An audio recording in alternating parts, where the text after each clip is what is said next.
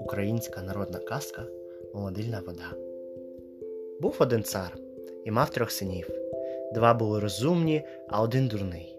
Той цар був дуже глибокій старості, і однієї ночі мав він красний сон. Снилося йому, що є така вода, коли вмитися нею, то можна стати молодим. Рано пробудився він, став оповідати своїм синам і сказав Котрий з вас дістане мені тієї води, наполовину царства матиме. Відозвався старший син. Я вам, тату, дістану тієї води. Зараз наказав майстрам робити корабель, в той же час зробили майстри корабель. Взяв він собі кілька жовнірів і поїхав за водою. Вже рік його немає. Середульший син каже до тата Я їду, аж вам, тату, тієї води дістану. Поїхав і другий. Немає того вже рік, а старшого два роки. Тепер каже третій Тату, я поїду, аж я вам тієї води дістану. Відповідає йому тато Їд, дурно, ті розумні поїхали, та й стільки часу їх немає. Почав просити тата і дозволив йому цар їхати. Поїхав він, взяв з собою лише два стареньких жовніри. Ну, їдуть вони морем, їдуть місяць, ба й два. Немає ніде чужої землі. Їдуть далі. Забачили гору, таку високу, що аж страшно дивитися на неї. Каже царевич до своїх вояків будемо під нею ночувати. Приїхали під неї, стали і уздріли в цій горі світло. Прив'язали корабель, а царевич пішов до того світла. Приходить туди і бачить старичка, і каже Добрий вечір, татуню. Старичок відповідає йому і питається його, звідки він там усявся. Той почав йому розказувати всю правду, який татові сон снився за воду, і каже йому той пустельник Є така вода, але далеко. Я тут уже сто років живу, а ще не бачив я ні пташки, ні мурашки. Аж тебе перший раз. Що б тобі подарувати? Подарую я тобі це весло. Щораз погорнеш ним, то й сто миль пройдеш. Подякував старичкові, а старичок каже Їдь попід цією горою, там іще моїх два брати живуть. Щось і вони подарують тобі. Подякував і поїхав. Приїхав до другого, знов надвечір. Приходить до другого старичка і каже Добрий вечір. Відповів йому старичок і питає його так, як той перший старий. Він і тому всю правду каже. А старий йому відповідає Є вода, але ще далеко. Двісті років тут живу, не видів нікого, аж тільки ти до мене в гості прийшов. Треба тобі щось подарувати. На, на тобі цю супілочку. Як прийдеш до тієї води, а та вода не дуже високій горі, то заграєш і все зсунеться на долину. Взяв старевич ту, ту сопілочку і пішов. Але як виходив, казав йому той дідок Їдь до мого найстаршого брата, він також тебе нагородить, а як усе зробиш, поверни до нас звідти. Він обіцяв, що поверне. Поїхав королевич до третього старичка, приїздить він до нього, той старичок вздрів та й каже Куди ти, королевичу, в таку дорогу пустився? А він зачав розповідати, що за молодильною водою татові. Старик каже йому Є вода молодильна, вже не дуже далеко. Наш тобі три пляшечки. Як приїдеш до тієї води, набереш одну, буде миша, кинь, набереш другу, буде щур, кинь й другу, набереш третю, буде чиста, сховай. І ще каже королевичу Дорогий, триста літ тут живу, не видів ні пташки, ні мурашки. Аж тебе перший раз бачу. То прошу тебе, королевичу, будеш вертатись назад, вступи знов до мене. Ну і поїхав. Приїздить під ту гору, як подивився на неї, а вона така висока, більше як тисячу сажень. Наказав відійти кораблям трохи, вийняв ту сопілочку, що йому дав старичок, як заграв у неї, а гора й зсунулась на долину. Приїздить королевич до берега.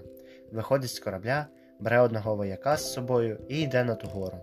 Приходить до криниці, зачерпнув однією пляшечкою. Є миша, кинув, зачерпнув другою, щур, знову кинув, зачерпнув третьою, чиста вода, сховав її до кишені. Іде уже звідти, дивиться, такий палац самим сріблом і золотом оздоблений, що він аж здивувався, та й каже до того вояка Мій тато, який багатий, і не має такого палацу, ану зайду подивлюся.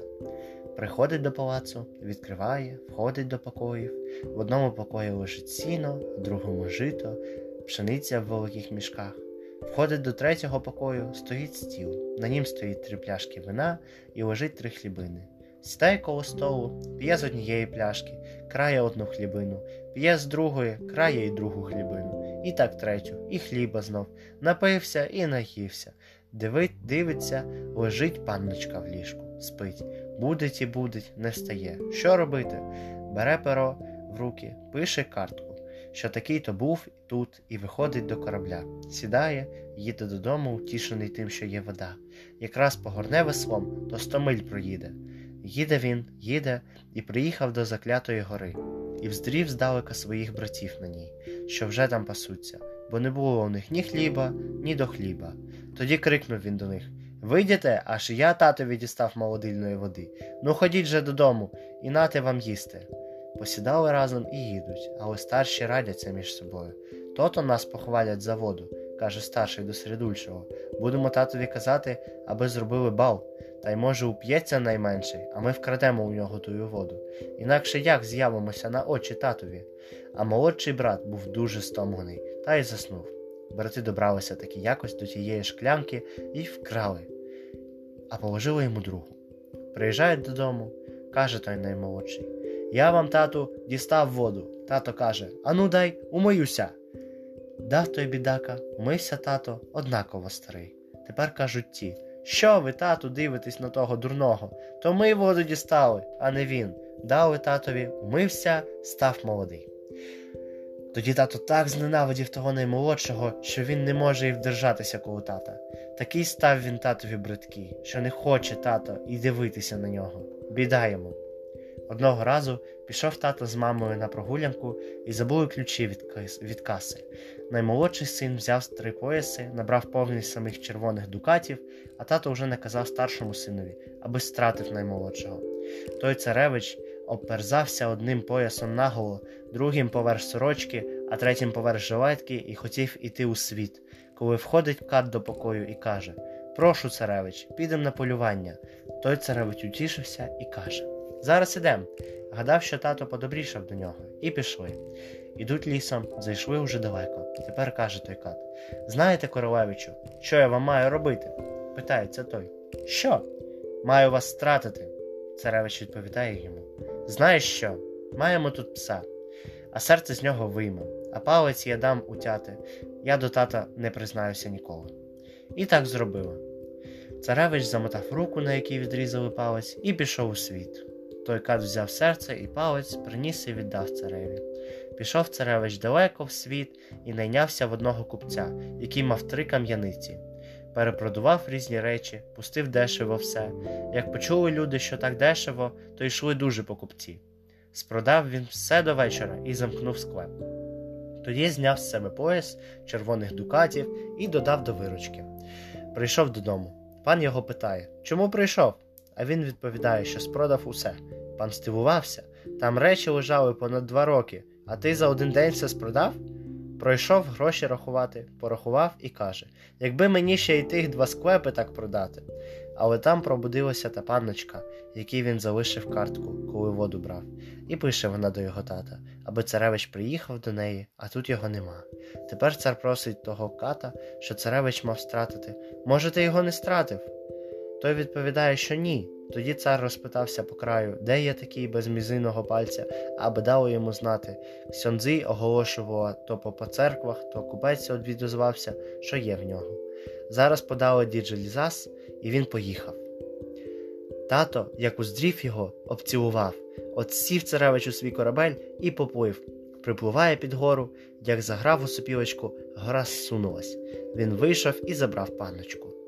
Приїхали до тата, побралися, погостилися і від'їхали до свого дому. Тепер живуть собі уже, і синок у них є. Одного разу синок розплакався. Батько не міг його нічим забавити і дав йому свою сопілочку, щоб дитина собі грала, а сам узяв рушницю на плечі і пішов у ліс на полювання, та й забув сопілочку тую, що від неї гора зсувалась. Вертається назад додому, а гора стала знов висока. Вздрів, що вже він не вилізе на гору, та й пригадав, що мав три сестри. Він собі гадає, десь вони тут недалеко, пустився в дорогу. Іде, знайшов одну сестру, наймолодшу. Приходить на подвір'я, а там миша з карабіном бігає.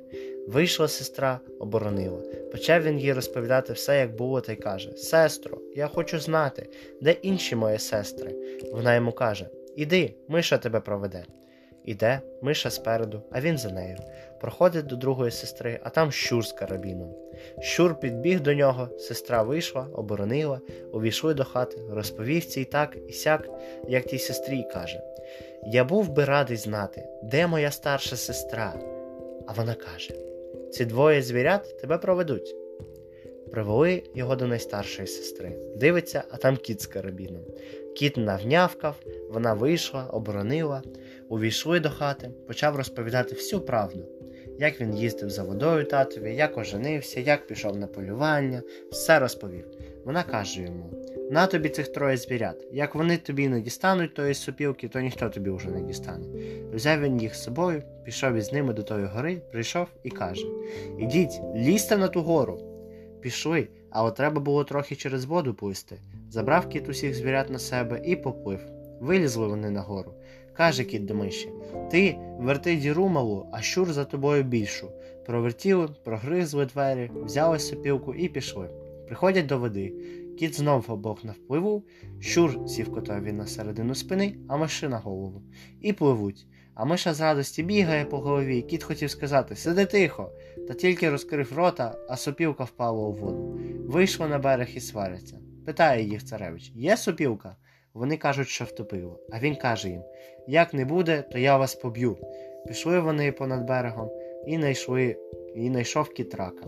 Схопив його лапами та й каже: Королевичу, не їж мене, бо я маю дрібні діти. А він відповідає: Найди мені сопілку, що я втопив, тоді не з'їм. Рак пішов шукати. Нема? Виходить і каже: Нема. Кіт посварився на нього і каже: Іди шукай, бо як не знайдеш, то я тебе розірву на шматки, де б не був, то знайду. Пішов рак і знайшов, виносить. Взяв кіт сопілку і віддав царевичу. Як заграв той царевич, гра сунулась, і він увійшов до свого палацу. І з того часу жили вони собі і в добрі, і злагоді.